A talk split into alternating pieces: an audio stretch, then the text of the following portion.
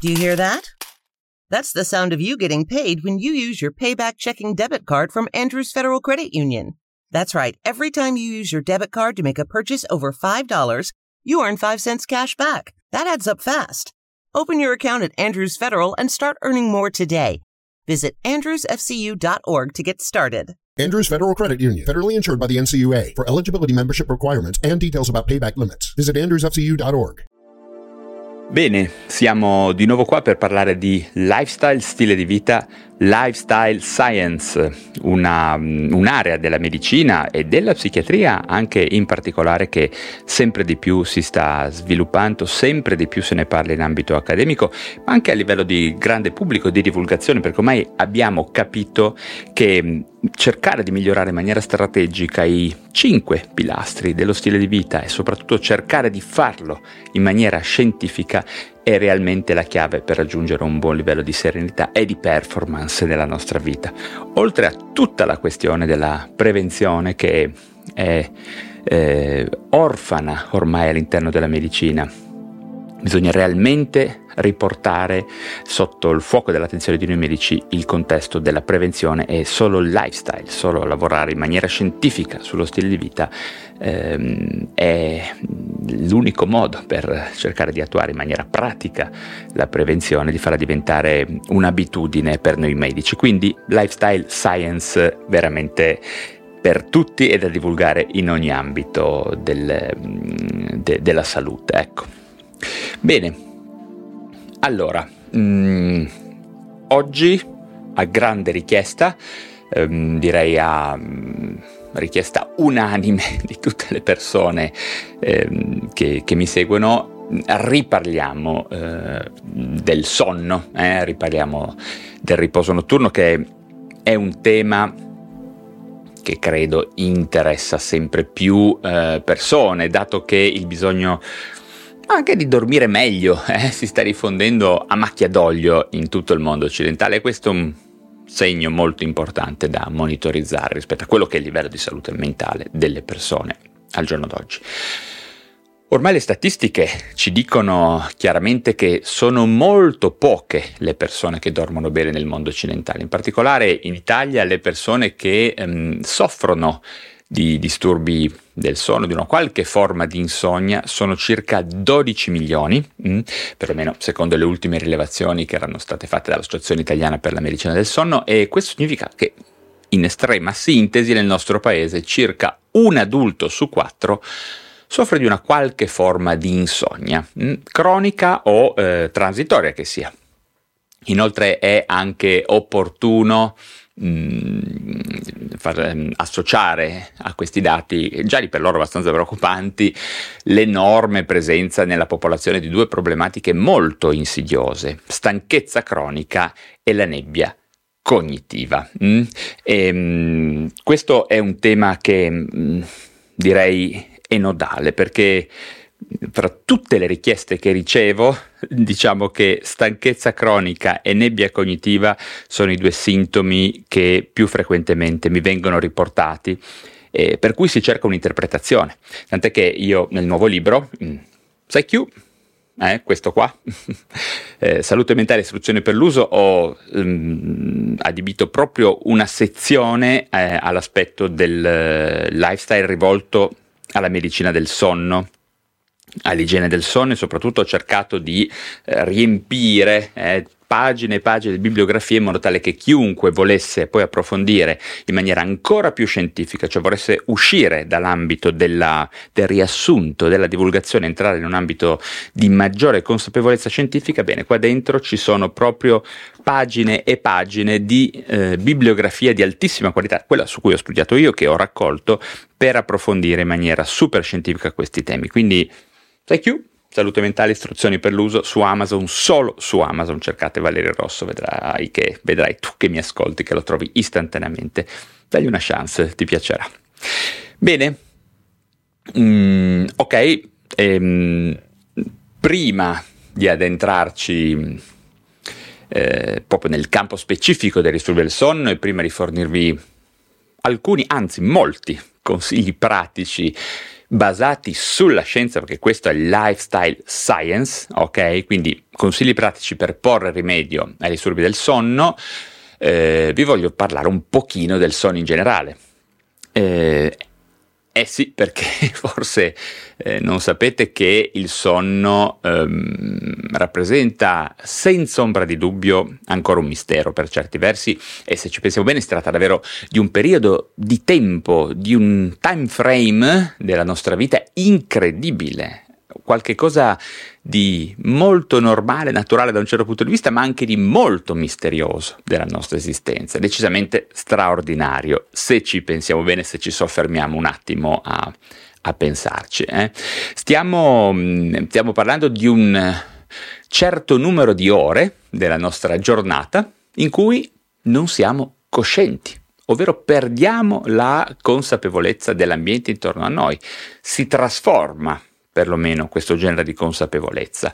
È il nostro mm, cervello che cambia, il nostro cervello inizia a funzionare in maniera molto diversa dallo stato di veglia, che è l'altro lato della medaglia eh, della nostra vita, l'altra metà della nostra vita. questo è indubbiamente strano, eh, perlomeno sul piano evolutivo, se pensiamo in ottica filogenetica, in quanto mh, ci deve essere stata una ragione molto, molto, moltissimo importante se i nostri antenati, quelli che ci hanno preceduto, eh, addirittura le specie da cui deriviamo abbiano sviluppato la necessità di dormire per diverse ore al giorno, esponendo di fatto il loro corpo all'attacco, ad esempio, di animali feroci, di altri pericoli, no? È, è curiosa questa cosa.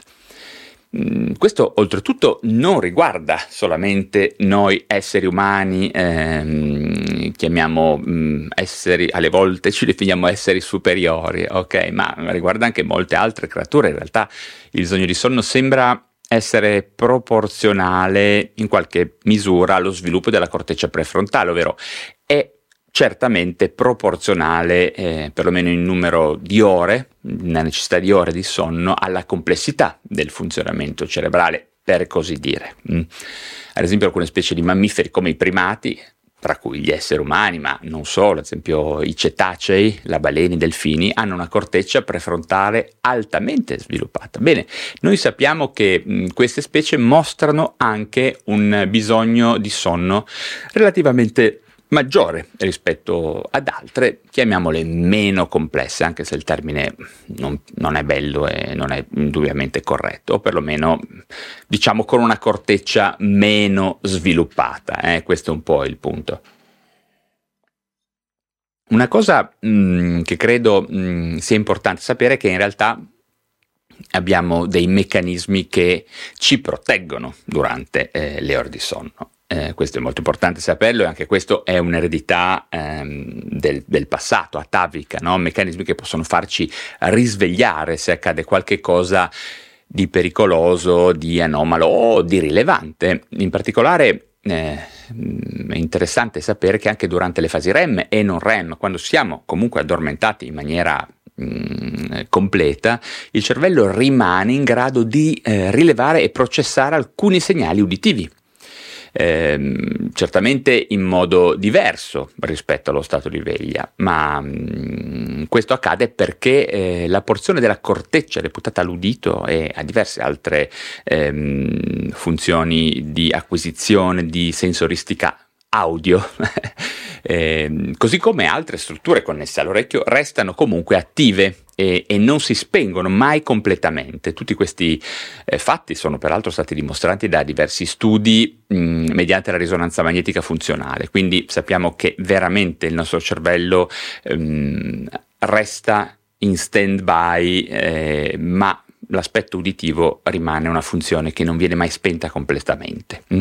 Eh, inoltre poi abbiamo studi di neurofisiologia che hanno dimostrato che esistono determinati suoni particolari, tipi di suoni che possono evocare molto rapidamente, in maniera molto efficace, eh, risposte nel cervello durante il sonno, attivando no, eh, eh, specifiche mh, cort- aree della corteccia uditiva. Ad esempio, nelle donne è stato dimostrato che suoni ad alta frequenza come ad esempio il pianto di un bambino, attivano rapidamente lo stato di veglia.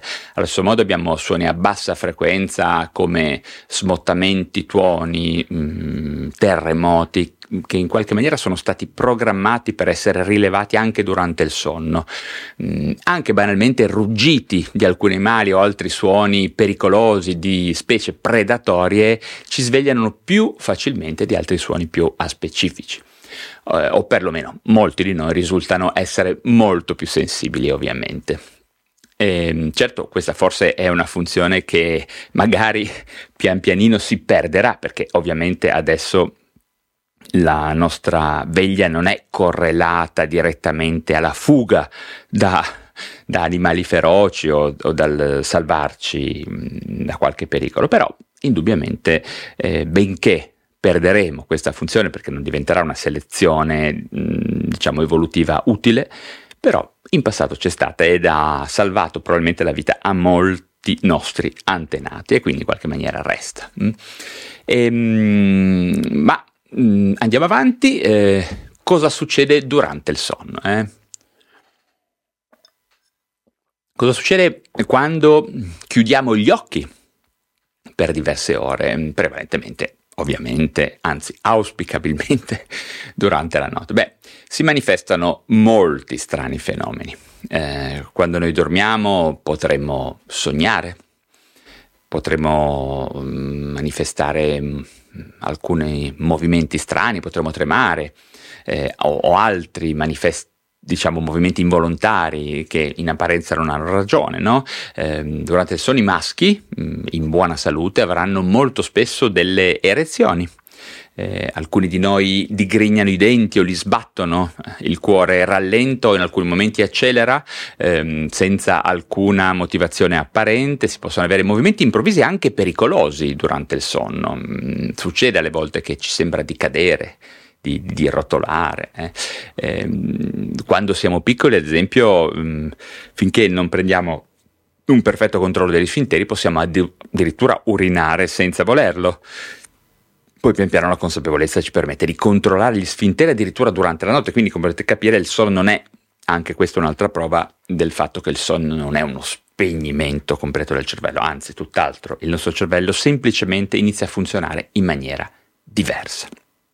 Infatti pensate un po' che potremmo persino svegliarci e manifestare comportamenti veramente misteriosi, ehm, come ad esempio mettere in atto attività anche complesse ma senza alcun fine apparente, no? e poi non ricordarcelo. Sto parlando del famoso e reale, concreto sonnambulismo che è un evento mh, mm, che i neuroscienziati hanno sempre studiato, che accade, ehm, e, sebbene non sia così frequente, ed è molto misterioso. Praticamente quello che succede è che durante il sonno tutti noi viviamo in una bolla spazio-temporale in cui esistiamo solo noi in relazione agli eventi che avvengono nel nostro cervello, nel nostro corpo, perché anche il sistema nervoso autonomo continua a funzionare, a mandare dei segnali. Eh? Eh, per alcune persone tutto questo eh, è addirittura angosciante mh? Mm? Eh, e mh, mm, può persino impedire di provare serenità nel processo dell'addormentamento. No? Eh, forse non sapete che ci sono dei soggetti mh, mm, realmente preoccupati o addirittura spaventati durante la fase dell'addormentamento. Eh, hanno veramente paura di perdere coscienza e di non essere più in, eh, responsabili e padroni delle loro azioni. Curioso, no? Nonostante eh, il sonno dovrebbe essere la cosa più naturale del mondo, mentre invece già da adesso vediamo che può presentare qualche genere di problema.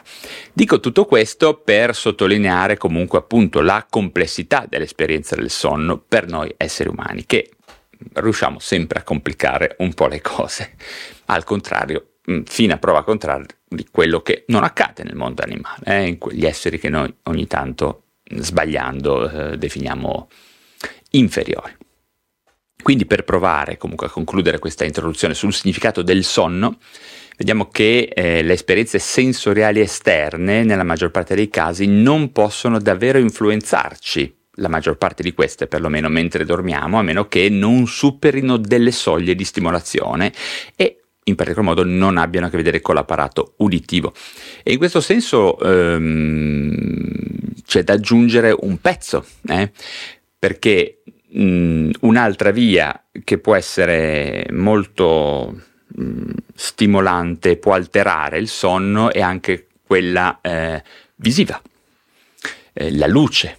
Eh, quindi non solo i suoni ma anche la luce sono le vie sensoriali privilegiate quando parliamo di variabili che possono alterare e eh, influenzare il sonno.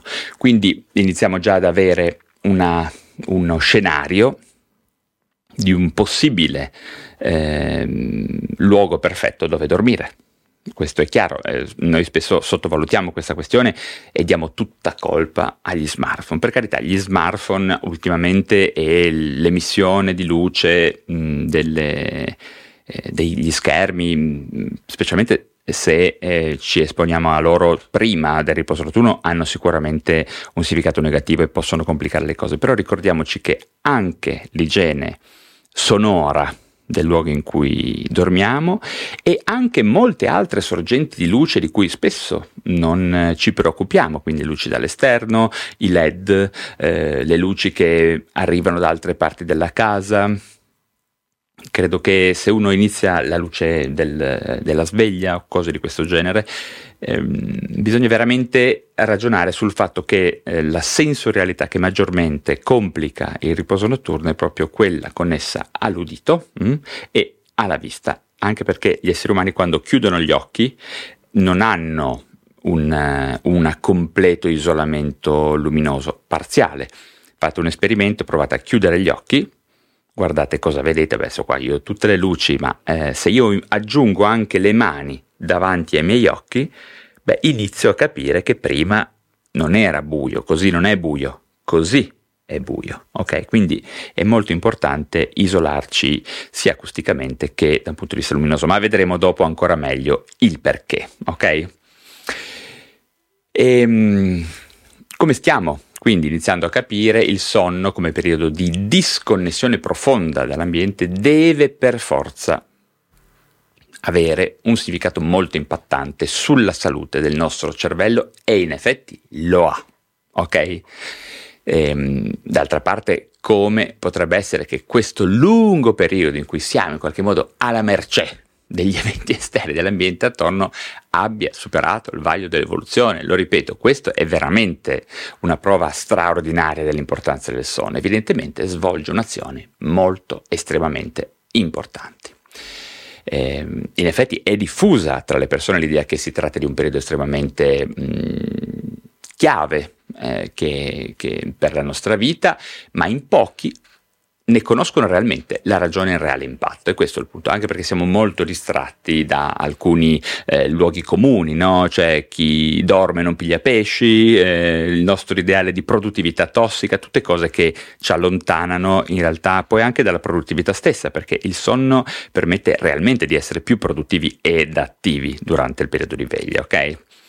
E, ehm, It's time to get your checking account to zero with free checking from PenFed. That's zero ATM fees, zero balance requirements, and zero time spent waiting for your paycheck to direct deposit because you can receive it up to two days early. Open your account with just $25 and see how big zero can be. Apply online today at penfed.org slash free checking. Early direct deposit eligibility may vary between pay periods and timing of payer's funding. To receive any advertised product, you must become a member of PenFed, insured by NCUA.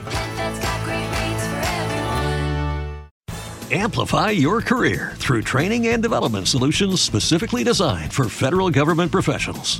From courses to help you attain or retain certification, to individualized coaching services, to programs that hone your leadership skills and business acumen, Management Concepts optimizes your professional development. Online, in person, individually, or groups, it's training that's measurably better. Learn more at managementconcepts.com. That's managementconcepts.com. Che cosa fa quindi di buono il sonno per la nostra salute? Mm? Iniziamo a capire bene questo aspetto, visto che avere una buona consapevolezza di quali benefici ha il sonno eh, ci permetterà di essere più motivati e più efficaci nella cura che dovremo avere per questa parte così delicata della nostra vita. Quindi il sonno fa tantissime cose buone. Il sonno permette di detossificare il cervello, questo in pochi lo, lo sanno. Eh, cioè il funzionamento del cervello, mh, allo stesso modo degli altri organi no, del corpo, determina la formazione di scorie, di prodotti di scarto che eh, vanno smaltiti, semplicemente vanno eliminati, vanno portati via e convertiti in altre sostanze, poi verranno espulse dal corpo. In particolare è eh, fondamentale il sonno per abbassare i livelli di radicali liberi. Eh, durante il sonno consolidiamo ehm, anche altre molte funzioni del, del corpo. Mm? Il sonno ha una funzione di consolidamento e riorganizzazione dell'informazione acquisita durante il giorno.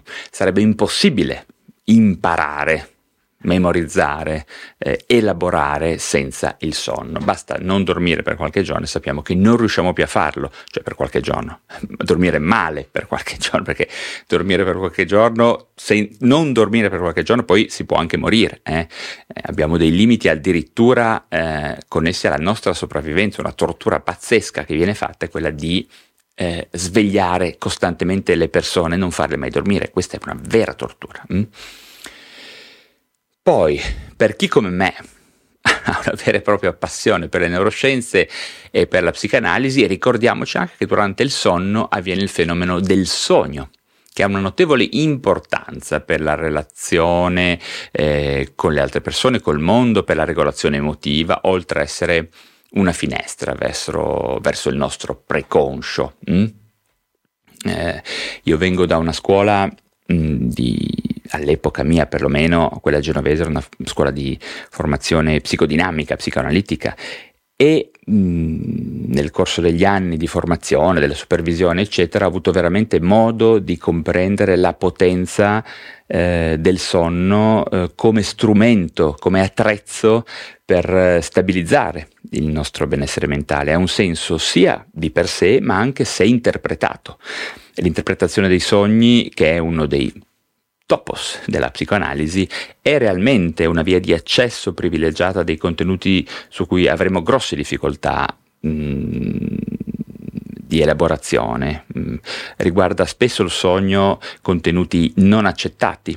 Mm, contenuti che ci risultano così dolorosi e così repellenti anche che abbiamo necessità di trasformarli, di eh, ripresentarli, di metterli in atto eh, in questa specie di mh, teatro della nostra mente, eh, il teatro del sogno del, che avviene durante la notte, che poi potrebbe essere una buona idea quella di portare a um, un terapeuta mh, per sottoporlo alla, all'interpretazione, nel contesto ovviamente di un percorso di, conoscitivo di psicanalisi. Quindi questo è qualcosa che è molto interessante, che per, alcune, mh, per alcuni disagi specifici resta ancora una via molto utile, sebbene io abbia capito nel corso della mia attività clinica la psicanalisi può essere riservata a degli ambiti specifici del disagio, mh, a poche prove anche scientifiche, ma nonostante questo non sono mai riuscito a non eh, avere grande fascinazione, grande attaccamento a questa mia origine eh, di, eh, della mia educazione medica, della mia educazione psichiatrica in realtà, eh, per cui ancora oggi per me è uno strumento interpretativo sempre meno eh, terapeutico, ma è uno strumento a cui veramente non voglio rinunciare e il sogno è realmente una parte eh, molto importante del lavoro psicanalitico. E ma non solo, tutte queste cose eh, durante il sonno direi che abbiamo proprio la possibilità concreta eh, di resettare, di mh, mm, ottimizzare la nostra capacità, ad esempio di essere concentrati, vigili, emotivamente stabili nel periodo di veglia, quindi non possiamo davvero parlare di eh, produttività, concentrazione, motivazione, umore, benessere senza pensare al sonno. Ed è per questo che voglio portarvi proprio oggi un lungo contenuto pratico su come fare a dormire meglio, in maniera più efficiente e in maniera scientifica, perché qua stiamo parlando di lifestyle science. Eh? Le cose di cui vi parlo hanno un solido basamento scientifico, ve l'ho detto, trovate tutto all'interno della bibliografia di PsyQ, il mio ultimo libro, questo libro che vi permetterà di approfondire a livello bibliografico tutto, perché questo lo dico tante volte perché ci tengo realmente a portare informazioni scientifiche e a far sì che le persone possano poi espandere le loro conoscenze e decidere se restare in un ambito più divulgativo oppure entrare nel merito e andare alla scoperta di come tecnicamente avvengono le cose. Questo è molto importante. Quindi, come fare a dormire meglio in maniera più efficiente e secondo lifestyle science, la scienza. Mm? Ora, per essere eh, chiari sin da subito, sappiate che non possiamo parlare del sonno e pensare al sonno in termini scientifici e moderni senza pensare alla sua controparte, ovvero la veglia, perché tutte le conoscenze di neurofisiologia ci dicono chiaramente che il periodo che chiamiamo sonno, il periodo che eh, chiamiamo veglia, eh, sono direttamente collegati dal, tra loro, eh, mh, hanno un, un link indissolubile, si sovrappongono addirittura e si influenzano pesantemente a vicenda. In pratica ciò che facciamo nello stato di veglia determinerà quando ci addormenteremo, eh, intanto, anzi, anzi, anche quando ci addormenteremo determinerà. Quanto velocemente riusciremo ad addormentarci, se rimarremo addormentati bene, se dormiremo bene, se l'architettura del nostro sonno sarà congrua, sarà adeguata e come ci sentiremo soprattutto al risveglio il giorno successivo, quindi connesse in qualche maniera tanti, perlomeno una delle variabili che può influenzare quelle che vengono chiamate nebbia cognitiva e, e stanchezza cronica, che sono mali mh, del nostro tempo, di cui tutti si lamentano. Mh? Di conseguenza sonno e veglia sono in realtà, come dicevamo all'inizio, due facce della stessa medaglia, come Yin e Yang eh? mm, hanno questa correlazione che si perde nella notte dei tempi, quindi mm, appunto come giorno e notte, appunto, eh, fanno proprio parte di due estremi. Ecco quindi che avremo um, molte cose da affrontare in questo momento, oggi, in questo contenuto, in particolare come funziona il nostro orologio interno, un orologio che è attivo giorno e notte, di quali siano le più frequenti cause di insonnia, di come gli ormoni e i neurotrasmettitori promuovano e, e mantengano il continuo passaggio tra sonno e veglia, di quali integratori possano essere utilizzati in maniera scientifica per migliorare il sonno, eh, dei turni di notte, come fare a farci fronte, di, di caffeina, di alcol, insomma, tanto altro. Sono sicuro che tutti questi temi, se affrontati in maniera pratica e comprensibile, mm, perlomeno la maggior parte delle persone, potranno davvero impattare sulla vostra salute psicofisica, dato che ormai la maggior parte dei neuroscienziati e dei medici concorda sul fatto che dormire veramente bene ha delle conseguenze radicali sul nostro livello di benessere e di performance ma purtroppo la maggior parte delle persone non sa come farlo. Eh, moltissime persone nel mondo moderno dormono male, e, e, insomma vi ho dato prima eh, alcuni dati importanti mh, mm, e in effetti suppongo che molti di voi che mi state ascoltando riusciate a dormire eh, con difficoltà regolarmente dalle 7 alle 9 ore di un sonno davvero riposante, no? Che poi è, è, il livello in cui ci si deve piazzare una persona mm, più o meno di mezza età eh, in buona salute. Eh. E che credo anche che la mattina pochi di voi si sveglieranno realmente riposati e subito pronti ad affrontare la giornata eh, sentendovi concentrati, allerta, senza cari di energia o di concentrazione. Mm? Pochi. eh, quindi probabilmente se siete come la maggior parte delle persone nel mondo, me compreso, eh, almeno sino a qualche anno fa, in realtà quando poi ho iniziato a dedicare, un po' di anni fa decisamente, però ho iniziato a dedicarmi seriamente a prendermi cura del sonno, eh, credo che gran parte di voi che mi state ascoltando avete qualche difficoltà con il sonno, almeno ogni tanto. Quindi Parliamo di strumenti pratici che possono aiutarvi realmente ad addormentarvi, a dormire meglio e a emergere dal sonno sentendovi più riposati. Mm? Tutto questo parlando di studi revisionati, come vi ho detto, parlando del libro, che mh, sono stati pubblicati per lo più nel corso degli ultimi vent'anni, quindi tutte informazioni molto recenti. Allora, andiamo dritti al punto. Per prima cosa inizieremo discutendo assieme su come funziona il sonno e cosa eh, determina il momento in cui ci addormentiamo. In altre parole, cosa fa sì che ci venga sonno in un determinato momento della giornata, ok? Perché questo è un po' il punto iniziale. Allora, sappiamo ormai, la scienza ci dice chiaramente che il sonno è regolato da alcune strutture presenti all'interno del sistema nervoso centrale, mm, in particolare il nucleo soprachiasmatico, la sostanza reticolare e il talamo. Eh? Nucleo soprachiasmatico, sostanza reticolare e talamo. E, e, vediamo bene che cosa accade sul piano neurofisiologico, mh, mm, anche perché, ripeto, sapere le cose è importante anche per risolverle. Il nucleo soprachiasmatico si trova eh, nel contesto dell'ipotalamo anteriore ed è considerato ormai il principale clock del nostro organismo. Eh, il nucleo soprachiasmatico eh, si trova proprio al di sopra eh, del nostro palato, eh, sopra al chiasma ottico, ehm, è pesantemente influenzato dal ciclo luce-buio dall'alternanza naturale del, del, fra luce e buio, è quella che accade nel mondo esterno, eh, ma non solo, è, è, influenzato anche dalla temperatura e da alcuni fattori ormonali, come vedremo presto melatonina e il cortisolo, mh, mm, i due ormoni più importanti. Eh, a seguire vediamo che il sonno è poi concretamente indotto dall'area, cioè da, dal, dal, mm, partendo dal chiasma ottico, poi questo dà informazione eh, all'area preottica eh, ventrolaterale dell'ipotalamo, sempre che inibisce mh, in sintesi la sua azione principale di inibire il GABA eh, e questo è uno dei meccanismi che poi esita eh, appunto solitamente nell'induzione del sonno.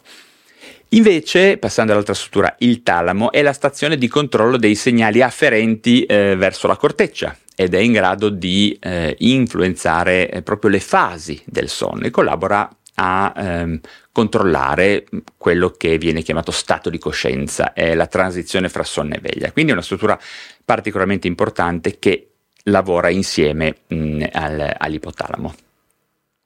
Infine abbiamo la sostanza reticolare che ha la funzione principale di attivare o disattivare le funzioni cerebrali in base all'utilizzo di neurotrasmettitori eccitatori o inibitori. No? Nel caso del sonno i nuclei dei RAFE, ehm, che fanno appunto parte della sostanza reticolare, utilizzano la serotonina apportando un effetto inibitorio sui nuclei della base per indurre e mantenere il sonno, mentre il locus ceruleus utilizza la noradrenalina, un altro neurotrasmettitore, apportando un effetto eccitatorio. E qui abbiamo le funzioni mh, mm, stimolanti e inibenti la nostra veglia in sostanza. Quindi sono queste tre strutture che ehm, collaborando in maniera perfetta, sincronizzandosi perfettamente sotto il controllo, ricordiamoci, del nucleo soprachiasmatico, quindi a funzionamento prevalentemente di luce e temperatura, poi come un direttore d'orchestra mh, dirige anche le altre due strutture.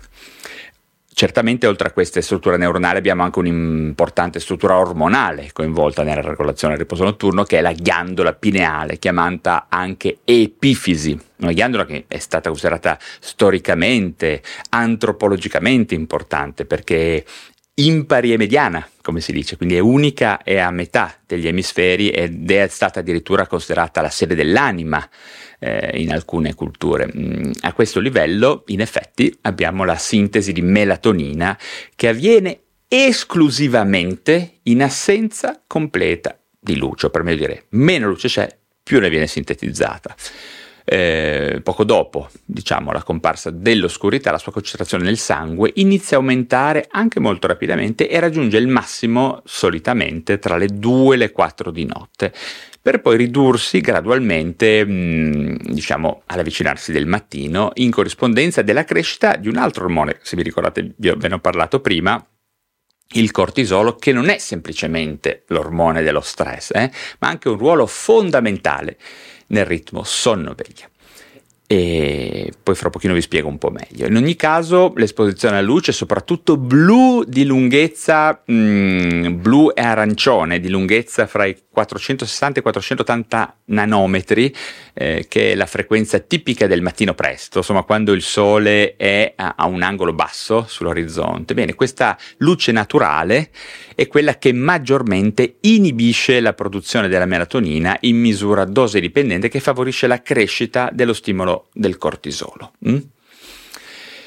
Quindi l'alternanza regolare dei cicli ormonali di melatonina e cortisolo rappresenta proprio una variabile mm, molto importante per il mantenimento di un mm, buon riposo notturno Mm, è anche importante sapere che la melatonina è un ormone molto antico, mm? eh, viene trovato in specie anche molto arcaiche e, e, la sua funzione è anche quella di, di protezione. Mm? Quando parlavamo del sonno come elemento detossificante, detox eh, di, di, protezione, dicevamo, mm, parlavamo di questo, infatti protegge contro i radicali liberi, in quanto rappresenta un potentissimo antiossidante la melatonina, eh, uno dei più potenti prodotti dal nostro corpo, diciamo di quelli naturali. Bene, fatemi bere un goccio d'acqua. Spero che questi video così più naturali continuino a piacervi, nel caso ditemelo, fatemelo notare. Per me è piacevole passare un po' a braccio così, un'ora con poi schiacciando dei tastini di regia, quindi però ogni tanto devo anche bere. Eh? Bene, dicevo, per riassumere, eh, avete capito che il nostro sonno è regolato non uno ma da diversi fattori. In primo luogo dai livelli di attivazione di alcuni neurotrasmettitori, quindi serotonina e noradrenalina, che sono profondamente coinvolti nella regolazione anche affettiva. Eh? Mm, questo è importante saperlo. E risultano appunto alterati nei disturbi dell'umore. Ecco, mm, questo è un dato molto importante mm, perché ci fa capire come mm, stati d'animo patologici poi influenzino il sonno. Mm? Inoltre poi abbiamo la melatonina, eh, pesantemente inibita dalla luce, attivata dal buio. Ehm, che induce il sonno poi quindi e regola eh, in parte eh, il suo mantenimento. Infine poi abbiamo il cortisolo che è responsabile del risveglio e della regolarità con cui il ritmo circadiano potrà ripartire alla sera. Quindi tutto questo sotto il controllo del nucleo soprachiasmatico che dipende da luce in primo luogo e da temperatura. Mm? Quindi partendo da queste considerazioni possiamo capire che una buona regolazione affettiva e il controllo sulle funzioni corticali potrà sicuramente influenzare positivamente il sonno. Eh? Quindi regolazione affettiva, luce, l'ambiente dove dormiamo, come verremo esposti alla mattina nuovamente alla luce, come pian pianino durante la sera tutti questi stimoli diminuiranno e vedremo anche l'aspetto alimentare. Eh? In ogni caso è ormai chiaro che alla sera è fondamentale spegnersi prima di iniziare a dormire, eh? così come la natura stessa si spegne attorno a noi, questo è abbastanza, abbastanza chiaro. No? Eh, il concetto ehm, è, è quello del tramonto sensoriale. Un tramonto sensoriale favorirà il riposo. Eh? Tramonto sensoriale cosa significa? Significa che piano piano tutto ciò che di acceso c'è intorno a noi e dentro di noi va lentamente disinnescato, va lentamente mh, eh, attenuato, ma anche la relazione, ad esempio, con chi vive con noi, con i nostri figli, con la moglie, con la fidanzata, con gli amici. Bisognerebbe iniziare a sussurrare, entrare in una specie di stato di ASMR generale, far sì che eh, il tono di voce diminuisca, eh, le tematiche affrontate siano meno impattanti sul piano emotivo, le luci intorno a noi lentamente. There's always something new and exciting happening in Montgomery County, Maryland. Join podcaster and business leader Kelly Leonard and me, Bob Levy, on another episode of Something to Talk About, where we speak with industry leaders making an impact in our county. perdano di energia, eh, simulare veramente un tramonto sensoriale, anche i suoni potrebbero avere un grosso senso. Vi faccio un esempio, io ogni tanto quando mi rendo conto di essere troppo attivato, nelle ore serali magari, ovviamente se non devo parlare con mia moglie con degli amici, mi metto le cuffie isolanti, quindi sto parlando delle cuffie che hanno il noise reduction attivo, poi magari vi indico quelle che uso io da qualche parte, sono molto utili, non metto musica, semplicemente le attivo in maniera mm, di, di attenuare i suoni esterni, que- queste che della Sony, poi vi faccio vedere quali uso, sono super funzionanti, eh, sono davvero spaziali, ad esempio le uso in treno, mm, le uso quando voglio camminare in un, so, mm, in un luogo magari un po' troppo rumoroso in città. A me piace camminare in città, però mi dà fastidio il rumore della città. Ecco, sono veramente utili. Allo stesso modo ogni tanto le uso anche la sera per favorire questo tramonto sensoriale, che è veramente una preparazione fantastica per il sonno, eh? di tutti i sensi, anche quelli gustativi. Io cerco di stimolare meno anche quello, perché tutto quello che stimola la nostra sensorialità in qualche maniera è contrapposto all'inizio di un buon riposo notturno. Eh? Ricordatevelo bene, tramonto sensoriale. Bene, a seguire direi che la seconda variabile ehm, da, su cui lavorare per addormentarci bene sarà quella della luce, quindi eh, sia la sera eh, che al mattino. Mm? E, e, questo è un altro punto molto importante perché mm, alla sera la luce dovrà essere certamente piano piano spenta fino ad arrivare a un buio completo all'interno della stanza da letto, ma anche al mattino sarà davvero importante esporci alla luce il prima possibile. Luce solare, non luce mm, a questa a cui sono esposto io che è una luce artificiale. Mm? Eh, proprio per le cose che vi dicevo prima, la luce quella luce calda del mattino, dell'alba, che ha, eh, è collegata all'angolo in cui il Sole si ritrova quando sorge, quindi supera eh, quei raggi luminosi gran parte degli strati dell'atmosfera e prende una luce che è particolarmente utile per noi esseri umani eh, a farci ripartire mm? eh, al mattino, al mattino presto e in questo modo innalza anche il livello del cortisolo che eh, ci permette di ripartire in maniera molto efficace. Quindi se volete fare attività fisica, mi raccomando, non fatela la sera, alzatevi, se fate un buon tuning, una buona mm, diciamo, lavorate bene sui pilastri del lifestyle, vedrete che non sarà difficile alzarvi un po' prima, ad esempio per fare attività fisica all'alba, eh? prima di eh, qualunque altra cosa della vostra giornata. Io lo faccio ormai da anni, funziona bene e mi trovo assolutamente a mio agio. Quindi luce alla sera, diminuita, tramonto eh, sensoriale, luce al mattino e sporci, magari neanche con dei vetri che, che, vengono attraversati dalla luce, proprio la luce all'aperto, all'aria, luce del sole. Mm? Mm, qualunque sia la stagione, eh, il prima possibile esponetevi alla luce al mattino. Questo è veramente un tocca sana, ricordatevi, un farmaco per il sonno. Eh? Bene, ma mh, mm, poi ci sono anche altre cose mh, mm, che adesso, ok, sì, altre cose che favoriscono una regolare alternanza tra melatonina e cortisolo, appunto eh, vi ho parlato eh, dell'esercizio fisico, mh, ma c'è anche, ecco, la questione dell'alimentazione. Eh quindi eh, vi ho appena detto che eh, eseguire allenamenti nelle ore del pomeriggio peggio serali ha come risultato un nuovo picco di cortisolo, quindi inibisce l'insorgenza di quello di melatonina e anche spegnere tutte le luci attorno a voi sarà un problema. Eh? Quindi eh, questo è un punto. Però ecco l'alimentazione.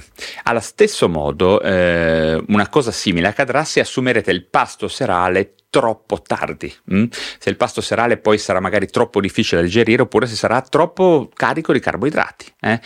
Mm, allo stesso modo non andrà bene eh, se non mangeremo proprio nulla alla sera. Il pasto della sera va fatto, eh, eh ma va fatto in maniera molto diciamo a basso impatto di carboidrati e di calorie. Ehm, perché questo è importante? Cioè mangiare poco ma comunque mangiare? Perché esiste un sistema di cui non vi ho ancora parlato, in realtà eh, me ne sono un po' dimenticato, ma è molto importante, me ne sono dimenticato perché è un sistema molto più recente. Eh? Questo sistema si chiama sistema dell'orexina ed è molto interessante perché collega eh, pesantemente il rapporto che c'è tra alimentazione e sonno, eh? Eh, diventando un pochino responsabile di alcune forme di insonnia, eh? sia di chi mangia troppo, ma anche di chi mangia niente. Hm? Pensate che alcuni nuovi eh, psicofarmaci contro l'insonnia basano la loro efficacia proprio eh, sulla loro azione di antagonismo con eh, i recettori per l'orexina, questo neuroormone scoperto solo da pochi decenni, alla fine degli anni 90, eh, inizialmente era stato chiamato ipocretina, ehm, eh, A e B, poi dopo è diventato orexina, ehm, eh, sono due variabili, di, di due, due sottotipi di orexina, così come ci sono due sottotipi tipi di recettori, OX1 e OX2. Quindi alla sera mh, mm, nessuna attività sportiva e un pasto moderato, mh, mm, magari un po' più proteico, a bassissimo impatto di carboidrati e magari anche non troppo tardi. Mh? Mm? A questo punto vi voglio anche ricordare che un elemento che può favorire il riposo notturno può essere il sesso. Mm? Eh, il sesso ha un effetto positivo sul sonno per via della sua attività di inibizione corticale, quindi di mm, parziale attenuazione, di spegnimento della corteccia, eh, nel senso che è proprio vero che un pochino rincoglionisce, no scherzo, però sicuramente diminuisce le funzioni logico-associative, no? Eh, quindi hai comunque un'attenuazione della rimuginazione, del controllo logico, mm, oltre ad avere un grosso stimolo di tipo endorfinico, oltre a mm, stimolare la produzione di ossitocina e di prolattina. Quindi tutte cose che eh, contribuiscono alla possibilità di addormentarsi. Mm? Eh, il sesso alla sera è ok, quindi se avete modo da soli o con qualcuno fate anche sesso, se non riuscite ad addormentarvi potrebbe funzionare. Eh, e tutte queste cose ovviamente vanno sperimentate. Ecco, tutte le cose di cui vi parlo è veramente importante che le sperimentiate.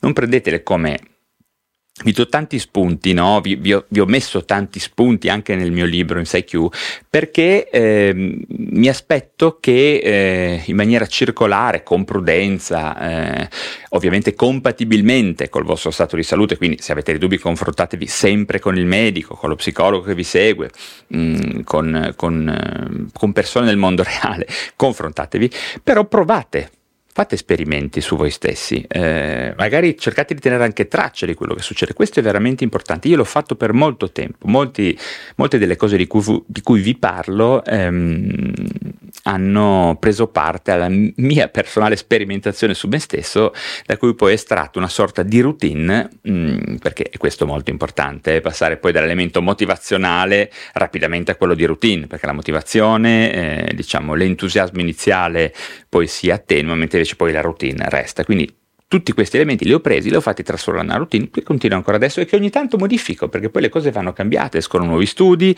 ehm, cambiamo noi, andiamo avanti con gli anni, cambiano le cose intorno a noi, quindi è molto importante essere mente aperta e essere sempre pronti a cambiare per il meglio le nostre routine, ok? Bene, mm, adesso è il momento di affrontare in maniera superficiale certamente, ma chiara e spero sufficientemente informativa le varie forme di insonnia. Infatti è davvero importante, questo è il primo punto, è davvero importante essere certi che eh, l'eventuale nostro disturbo del sonno non sia da ricondurre ad esempio a un vero e proprio disturbo mentale che lo genera. Mm?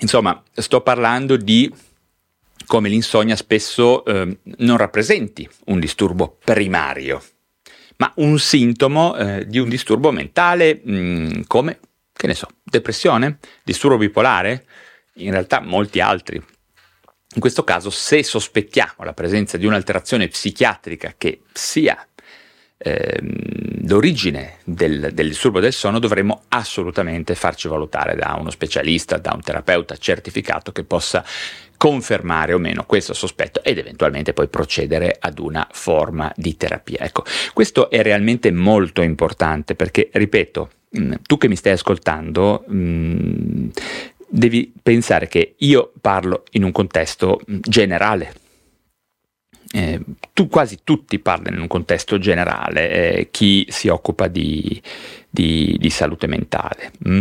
Eh, chi divulga. Eh, bisogna sempre poi ricondurre tutte le informazioni che, che ottenete da, da persone come me al nostro caso specifico e soprattutto avere sempre il campanellino acceso che in alcuni casi ci, alcune cose di cui si parla, ma anche appunto stanchezza cronica, nebbia cognitiva, diminuzione dell'attenzione, problemi di memoria, insonnia, possono essere da origine primaria, quindi siano semplicemente loro il problema, oppure che siano il sintomo o uno dei sintomi di un contesto più ampio, di un quadro sintomatologico che magari noi non riusciamo neanche a vedere, ma che uno specialista, una volta che ci possa visitare in maniera diretta, possa veramente rendersene conto. Quindi questo vi consiglio di farlo anche per quello che riguarda l'insonnia, ok? Questo è molto importante. E quindi, comunque, al di là di questa specifica che è molto importante, comunque, eh, vediamo che L'insonnia è indubbiamente spesso generata da un lifestyle sbagliato. Eh? Siamo qua per questo, quindi può essere corretta anche tramite alcune modifiche strategiche delle nostre abitudini. Diciamo che anche quando è un sintomo primario può beneficiare grandemente del lifestyle, però in quel caso lì magari in maniera non completa, resistente, eccetera. Quindi però non sono infrequenti, anzi sono molto frequenti i casi in cui eh, l'insonnia benefici in maniera completa del, di, del lifestyle. Eh? di un lifestyle basato su informazioni scientifiche però. Eh? E, ehm, in particolare, lo ripeto, giusta esposizione alla luce, corretta alimentazione, eh, certamente poi anche, ecco, anche la creazione di un, di un, ambiente ottimale in cui dormire. Ecco, scusate, prima non vi ho parlato eh, di, di, di, questo aspetto, eh, nel senso che l'ambiente in cui dormite va costruito, deve essere sempre quello, va costruito deve avere delle caratteristiche di assenza completa di luce, perlomeno mentre si dorme, di silenziosità assoluta per quello che vi dicevo prima e anche delle caratteristiche di temperatura, perché visto che il nucleo soprachiasmatico è sensibile anche alla temperatura e l'influenza della temperatura, in particolar modo d'estate, è molto più che in inverno, ma anche in inverno, certo se c'è 0 gradi in casa è un problema, ma noi subiamo molto di più la, eh, il, il, calore rispetto alla possibilità di dormire bene, quindi mh, troppo caldo è, è, sempre più impattante sul suono rispetto che un po' più freddo. Mh? Inoltre un'altra cosa interessante è eh, essere coperti, quindi eh, avere una stanza che ci permetta comunque una copertura, un contenimento da parte delle lenzuola. Ad esempio una cosa di cui parlo spesso sono le coperte ponderate, quindi coperte più pesanti che simulano un po' le vecchie coperte della nonna quando eravamo piccoli e che sono ripiene di sfere, spesso di vetro, di materiale sintetico, comunque che ehm, eh, hanno un peso che eh, avvolge il corpo e lo schiaccia un pochino eh, sul materasso. Bene, le coperte ponderate hanno un certo livello di evidenza, non hanno delle prove di evidenza di primissimo livello, però io le ho provate, le uso e devo dire che favoriscono il sonno, quindi se fuori c'è un po' più frescolino, abbiamo una coperta un po' più pesante, abbiamo il cuscino giusto, scegliete bene cuscino e materasso, mi raccomando, il sonno ci passiamo una vita a dormire, scegliamo bene cuscino, materasso, coperte, temperatura della stanza, se possibile condizioniamola, se possibile teniamo un po' le finestre aperte, se sta, insomma teniamo un po' più freddo che un po' più caldo, quindi e costruiamoci un perfetto nido, una perfetta grotta per il sonno, eh, che sia proprio adeguata e risponda a tutti questi, eh, metta a posto, faccia fine tuning di tutte queste variabili che sono tutte basate sulla, sulla scienza. Ok, quindi questo è un altro aspetto eh, molto importante. Uh, poi rispetto alla questione del sonno, eh, un'altra cosa da ricordarci come causa di insonnia, eh, bisogna ricordare che molto spesso anche le apnee notturne possono essere causa di insonnia? Mm? in particolare se utilizziamo alcol prima di andare a letto e ehm, quindi anche le apnee notturne sono un problema di tipo medico che va affrontato in ambito medico. Se pensate di soffrire di apnea notturna, se avete questa sensazione di eh, respirazione faticosa, di sforzo durante il sonno e quindi risveglio affaticato, di, mm, spesso che peggiora con l'alcol, peggiora molto, perché l'alcol fa sempre male per dormire, poi vedremo dopo. Ma se eh, sospettate di avere apnea notturna andate a fare gli esami adeguati, andate dal medico di base, fatevi mandare da uno specialista del sonno perché potrebbe essere un problema che potrebbe cambiare in maniera ra- drammaticamente positiva il vostro riposo. Mm? Allora, vediamo ancora cosa c'è da dire. Mm? Ok, parliamo un po' di sostanze, sia di sostanze con effetti negativi che di sostanze con effetti, chiamiamoli, positivi, benefici sul sonno. Eh? Direi che vi ho già detto che l'alcol, vi ho appena detto che l'alcol è decisamente nemico del sonno. Mm? In effetti non solo per via del fatto che può eh, far peggiorare le apnee notturne, questo è importante, eh, ma solo in soggetti predisposti, ma anche perché mh, mm, ha la capacità di alterare in maniera drastica, in maniera importante l'architettura del sonno. Quello che voglio dire è che l'alcol può effettivamente eh, migliorare in maniera un po' subdola l'addormentamento quindi uno dice ma figo, dormo meglio, eh? ma durante poi la notte non avremo la fisiologica mh, alternanza tra fasi REM eh, e fasi non REM, diciamo sonno profondo, eh, per cui risveglio non saremo eh, quasi mai adeguatamente riposati se abbiamo assunto alcol, anche non a un troppo livello. Eh il sonno non avrà compiuto in qualche modo il suo compito di detossificazione, di consolidamento delle funzioni cognitive. Ok, quindi alcol zero, lo dico anche per questa ragione, per molte altre cui spesso ho parlato, anche per questa ragione fate sì di eh, restare alcol zero. E questa è la prima sostanza negativa. Passiamo adesso alla seconda, ancora più controversa, caffeina. Mm? Eh, caffeina, ecco. Io mi rendo conto che ogni volta che parlo male della caffeina, e bisogna parlarne male, ci sono alzate di scudi anche da colleghi, eh, come se fosse veramente indispensabile prendere sostanze psicotrope. Allora, il 99% della popolazione si lamenta degli psichiatri maledetti stronzi che ci danno sostanze, psicofarmaci, eh, danno le anfetamine ai bambini, danno gli antidepressivi ai cristiani, danno le benzine, tutto, e poi la gente è entusiasta di prendere alcuni psicofarmaci come la caffeina. La caffeina è uno psicofarmaco, una metilxantina, un neurostimolante che aumenta la, eh, la nostra veglia a nessuno interessa questo genere di psicofarmaci. L'alcol è una sostanza psicoattiva. Nessuno che abbia mezzo problema, cioè è incredibile, solamente perché ve le prescrivono lo psichiatra vi stanno sul cazzo, quando invece le comprate voi al supermarket va tutto bene, eh? questo è un po' strano, vi invito a pensare a questo, a questo aspetto, forse vi stiamo proprio sul cazzo noi psichiatri, vabbè. E quindi mm, la caffeina n- non fa bene, sì, è vero che dentro c'è un pochino di quello, ci sono degli studi che dicono che può fare un po' meglio per la demenza perché ci sono anti... Cioè, ma mm, c- prendetele da altre parti le cose buone che ci sono nella caffeina. Eh, la metilxan, la caffeina non fa bene. Il caffè ha del, dentro altre sostanze che possono essere eh, utili, ma la caffeina di per sé è una sostanza psicoattiva che ha eh, effetti negativi banalmente si lega al, eh, al, recettore. Ecco, un altro recettore di cui non vi ho parlato è quello per l'adenosina. L'adenosina è un'importante specie chimica che regola anche il nostro sonno. La caffeina è un competitor di questo recettore, ci si attacca e nessuno di noi, ci sono varie varianti geneticamente determinate di questo recettore, nessuno di noi sa eh, a quale specie genetica apparteniamo rispetto all'adenosina. Se noi abbiamo un legame troppo intenso con l'adenosina e spiazziamo sul suo recettore, eh, cioè se la caffeina si lega al recettore dell'adenosina in maniera troppo forte e spiazza l'adenosina, questo complicherà il sonno. Ci sono persone che hanno un, leg- un recettore che mm, ha un legame debole con la caffeina, quindi magari sono quelli che bevono anche un caffè un'ora prima, poi vanno a dormire del sonno e poi vanno a dormire e dormono. Sono persone che hanno, fanno il giro dell'orologio con la caffeina che compete in maniera antagonista per il recettore dell'adenosina. Quindi questo non lo sappiamo.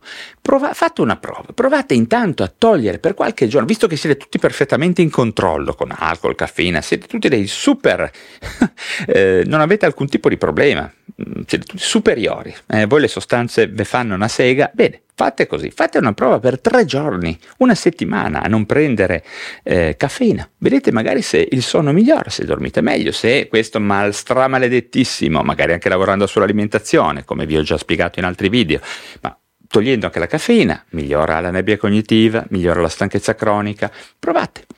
Inoltre la caffeina dà tolleranza, dà assuefazione, dipendenza, tolleranza, astinenza, come un'altra droga.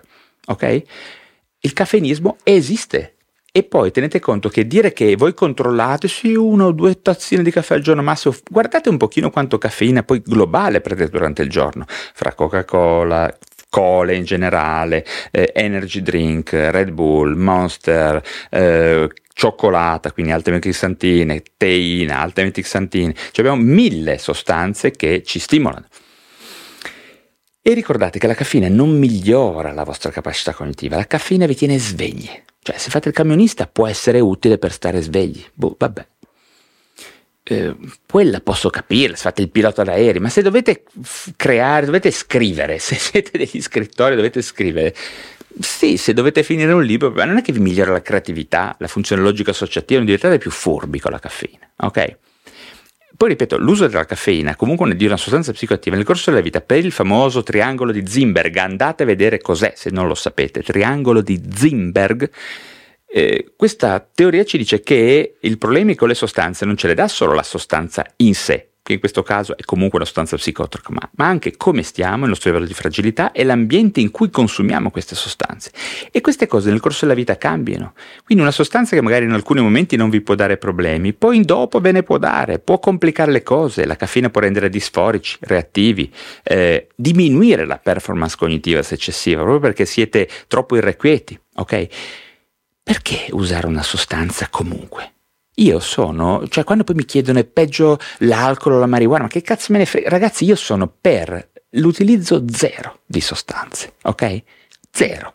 Sì, vabbè, a Capodanno bevete un bicchiere di vino, ma anch'io lo bevo, cioè eh, se il compleanno di mia mamma, se è la festa di sto cazzo, bevo anch'io un bicchiere di vino ogni tanto. Cioè, eh,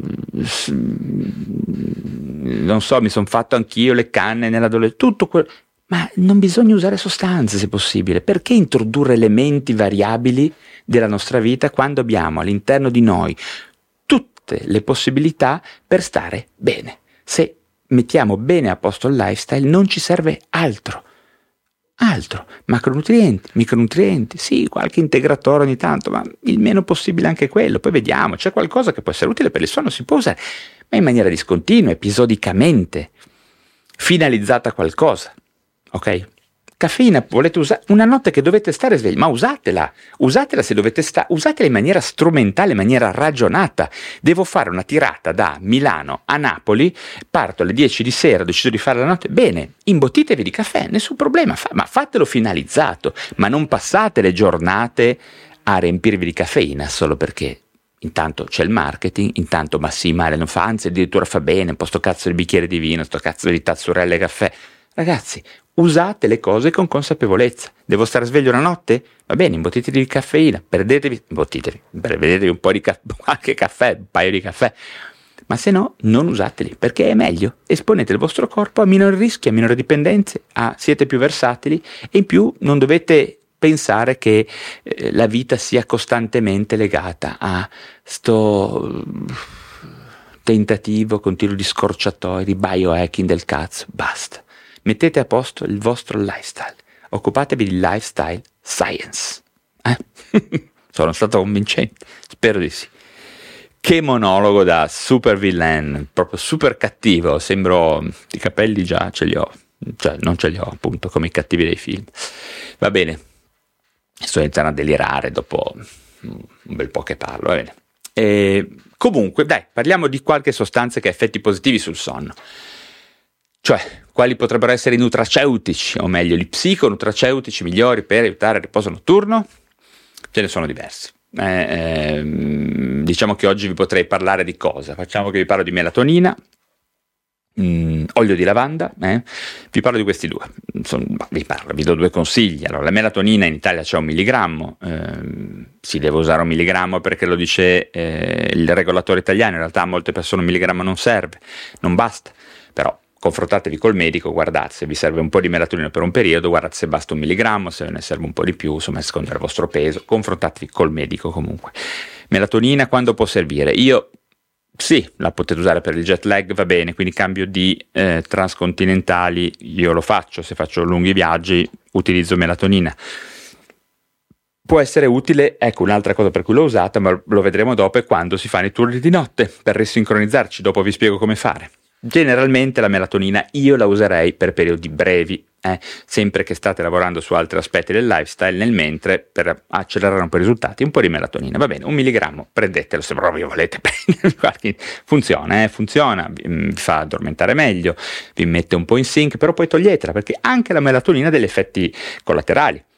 Perché l'hanno diminuito ad esempio il dosaggio da 5? Perché è un ormone, comunque è un ormone che agisce anche su altri ormoni, ad esempio nei maschi può dare un effetto un po' estrogenizzante, quindi negativo sul testosterone. Insomma, melatonina, le cose che funzionano hanno sempre effetti collaterali, quindi usatela con giudizio, un milligrammo, se doveste usarne di più, se vedete che non funziona, parlatene col medico per vedere insieme a lui qual è il vostro livello di compatibilità e quello che si può fare per il vostro caso specifico, non fate da soli se dovete uscire. Eh? Avete voglia di fare da soli sempre quando si parla di robe da infilarvi.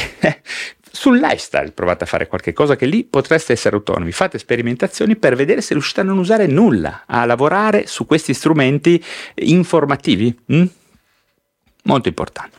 L'altra, l'altra, sostanza comunque che ha delle evidenze, addirittura è stata utilizzata da alcune aziende farmaceutiche per fare degli neutraceutici scientifici è l'olio di lavanda, che non è solo un profumo, ma può essere anche assunto per bocca, la formazione, la, diciamo, la sua ehm, la, la forma alimentare. E in questo senso qua eh, ha un effetto sinergico, eh, addittivo rispetto alla melatonina, se ad esempio è molto agitato, se è molto rimuginante, l'olio di lavanda può avere un'efficacia su anche livelli di ansia, è un buon ansiolitico anche in questo senso qua può essere sia associato o usato da sola, secondo che l'insonnia sia più legata all'inizio del, del, del, riposo notturno oppure se sia legata anche alla rimuginazione serale. E in questo senso potete sia associarlo, prenderlo da solo, l'olio di lavanda ce ne sono tanti, eh, tante forme, ovviamente acquistate la forma alimentare, ma spero che sia superfluo dirvi questo, trovate su Amazon, trovate al farmacista, trovate mille, chiedetelo e, e la troverete. Quindi queste due sono le sostanze, ce ne sono anche molte altre, ad esempio anche altre in apparenza che non sono utili per il sonno possono favorire il sonno, cioè ce ne sono ah, melissa, passiflora, eh, stessa ashwagandha, ci sono degli utilizzi specifici anche per l'insonnia, anche se in apparenza molti la considerano come un farmaco, chiamiamolo eh, che possa stimolare, in realtà si può usare in alcuni casi specifici anche quello. Comunque direi che questi sono i farmaci, chiamiamoli i farmaci, nutraceutici, gli psiconutraceutici che possono avere delle evidenze scientifiche per, mm, per il sonno. Allora, adesso prima di passare al tema della funzione preventiva e su in, che maniera il sonno è preventivo a livello eh, della nostra salute generale, vorrei darvi ecco, ancora qualche consiglio pratico rispetto a quello che vi dicevo prima, il problema dei turni di notte. Eh, sono in molto a chiedermi una strategia efficace per affrontare i turni di notte, per avere un recupero più rapido. Bene, adesso ve la do. Ecco, eh, ve la dico perché anche qua ho provato su di me, oltre a essermi informato in maniera mh, strategica su quali fossero gli studi mh, di eh, eh, sulle terapie sul modo di affrontare eh, gli scompensi che derivano dai turni notturni. Allora, se il turno notturno è un, effettivamente un turno attivo in cui c'è proprio una notte in cui si sta davvero svegli, eh, ehm, la cosa migliore da fare, la scienza ci dice, il lifestyle science ci dice che la cosa che si, bisognerebbe fare sarebbe di andare, appena terminato il turno, a casa il prima possibile, evitare l'esposizione alla luce e provare a dormire dall'una alle tre ore. Mettersi una sveglia, svegliarsi, eh, magari anche quattro ore, diciamo dall'una alle tre, ho visto che sono gli orari più riportati negli studi, passare la giornata svegli, non fare poi altri pisolini, cercare di esporsi a quel punto alla luce, all'ambiente esterno, fare attività sportiva, fare qualcosa che ci stimoli all'esterno se possibile e poi alla sera in questo caso sì, si può anticipare un pochino il riposo della sera e utilizzare la melatonina per sincronizzarci. Ecco, la melatonina in questo senso è un ottimo strumento per sincronizzare il nostro sonno dopo una notte che è fatta insonne, ad esempio per motivi di lavoro. Quindi usatela in questo senso qua, è molto utile usarla. Eh, jet lag e turni di notte hanno senso.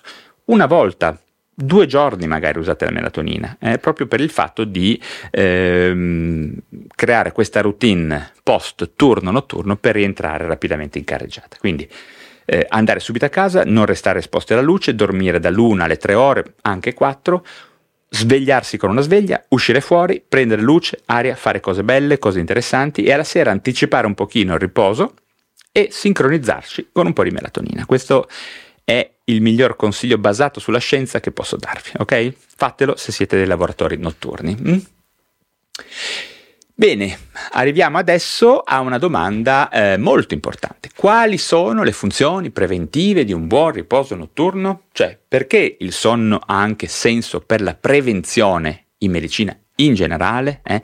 In che modo il sonno funziona in termini di come se fosse una medicina preventiva sulla nostra salute, io qua vi parlerò soprattutto della salute mentale. Mm? Questa è una domanda molto interessante. Allora, iniziamo dal primo punto, ovvero il danno cognitivo e degenerativo connesso alla possibilità di sviluppare demenza. Sappiate che oggi eh, l'insonnia è considerata a tutti gli effetti un fattore di rischio per la malattia di Alzheimer. Abbiamo molti studi che correlano i disturbi del sonno alla maggiore probabilità di sviluppare demenza da varie cause in realtà, eh, ma anche malattia di Alzheimer e demenza vascolare. Più in generale, ehm, però, le evidenze scientifiche dimostrano che il rapporto tra disturbi del sonno e demenza è bidirezionale. Cosa significa questo? Infatti, eh, diciamo, negli ultimi 20-30 anni gli studi hanno dimostrato che i disturbi del sonno non sono soltanto la conseguenza delle lesioni cerebrali, delle demenze, perché c'è anche questo aspetto, ma possono a loro volta esserne un importante fattore di rischio. Ok? Ehm, questo è un dato di fatto, ce lo dice la scienza. Quindi dormire bene, dormire le ore giuste, dormire con una giusta architettura del sonno prever- previene in maniera significativa la, il rischio, la possibilità di sviluppare demenza, specialmente di Alzheimer. Ehm, l'insonnia e il suo peggiorare ehm, fa parte, eh, eh, possiamo dire, anche del quadro clinico premorboso diciamo un dato che è da osservare, tenere a mente, no? che può essere presente già nelle fasi precoci della malattia della demenza, mm? addirittura appunto in quelle precliniche, e quindi è molto importante, alcune, dopo una certa età certamente, però in alcuni casi osservare se questi peggioramenti possono in qualche maniera essere, essere collegati allo sviluppo poi di una demenza. Mm? E tutto questo potrebbe avere appunto un ruolo sia nella progressione che nella prognosi poi della gravità della demenza. Quindi sonno e demenza hanno un legame ormai scientificamente dimostrato.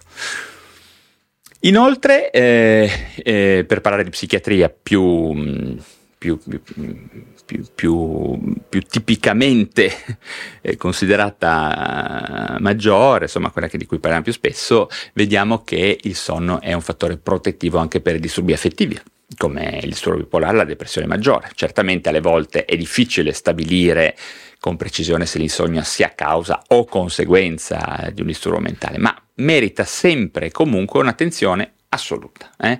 Quindi bisogna fare del nostro meglio per risolvere i problemi del sonno in qualsiasi ambito ci ritroviamo della salute mentale, perché molto spesso ehm, se io ho un disturbo bipolare il sonno può essere sì certamente una conseguenza del disturbo, ma sappiamo che se dormiamo meglio sarà più facile mantenere i risultati, per esempio abbiamo avuto sia da una terapia psicofarmacologica che da modifiche del lifestyle e allo stesso modo per i disturbi affettivi.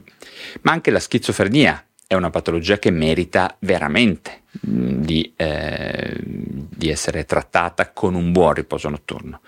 I sintomi migliorano, il tono dell'umore migliora del paziente schizofrenico e molte altre patologie. Quindi Riposo notturno e salute mentale, correlazione assoluta. Ricordiamocelo, è un pilastro fondamentale, importantissimo del lifestyle. Qua, qua trovate tutto. Mm? Bene, allora, mm, direi che ci siamo raccontati molte cose. Mm, spero non troppe, spero chiare. e come dico sempre, io cerco di parlarvi di fatti piuttosto che di opinioni e a questo proposito appunto vi, vi invito sempre a dare un'occhiata alla sezione bibliografica dei miei post sul mio blog valerirosso.com, andatele a vedere tutte queste cose, trovate ehm, probabilmente c'è un articolo, anzi sicuramente c'è un articolo sul mio blog valerirosso.com in cui troverete la fine della bibliografia per approfondire dei libri o cose di questo genere. Eh, oppure ancora, non ve lo voglio più ripetere troppo, ricordo che alla fine di PsyQ, Salute Mentale, Istruzioni per l'uso, trovate una sezione finale molto estesa con centinaia di riferimenti bibliografici di valore con cui potrete approfondire tutti i vari temi inerenti alla salute mentale. Insonnia inclusa, in quanto l'attenzione per il sonno rappresenta uno dei cinque pilastri della lifestyle science, ovvero dello stile di vita applicato in medicina e psichiatria.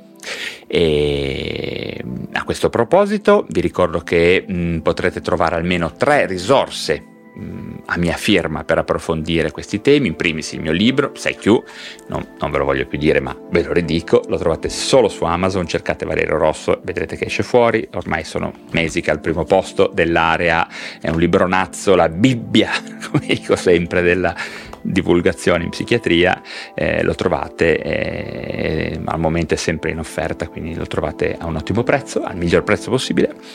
E, ehm, Inoltre sappiate anche che potete trovare anche due miei videocorsi che ho fatto con degli esperti. Eh?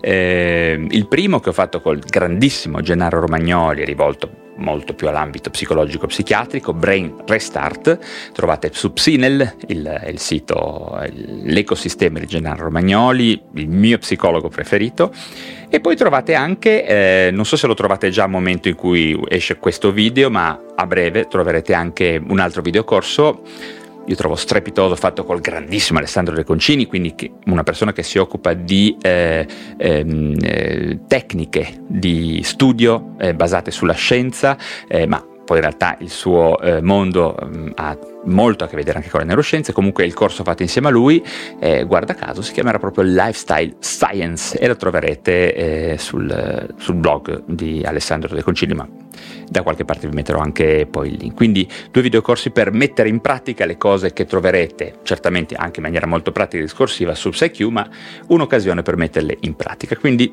pensateci, potrebbe essere, potrebbero essere per voi ideali. Eh, direi che per adesso è tutto. Spero davvero di esservi stato utile, come sempre. Eh, come vedete, mi sforzo di darvi contenuti lunghi, pieni di informazioni, informazioni scientifiche di valore e di avervi mh, portato soprattutto informazioni anche chiare e spendibili subito.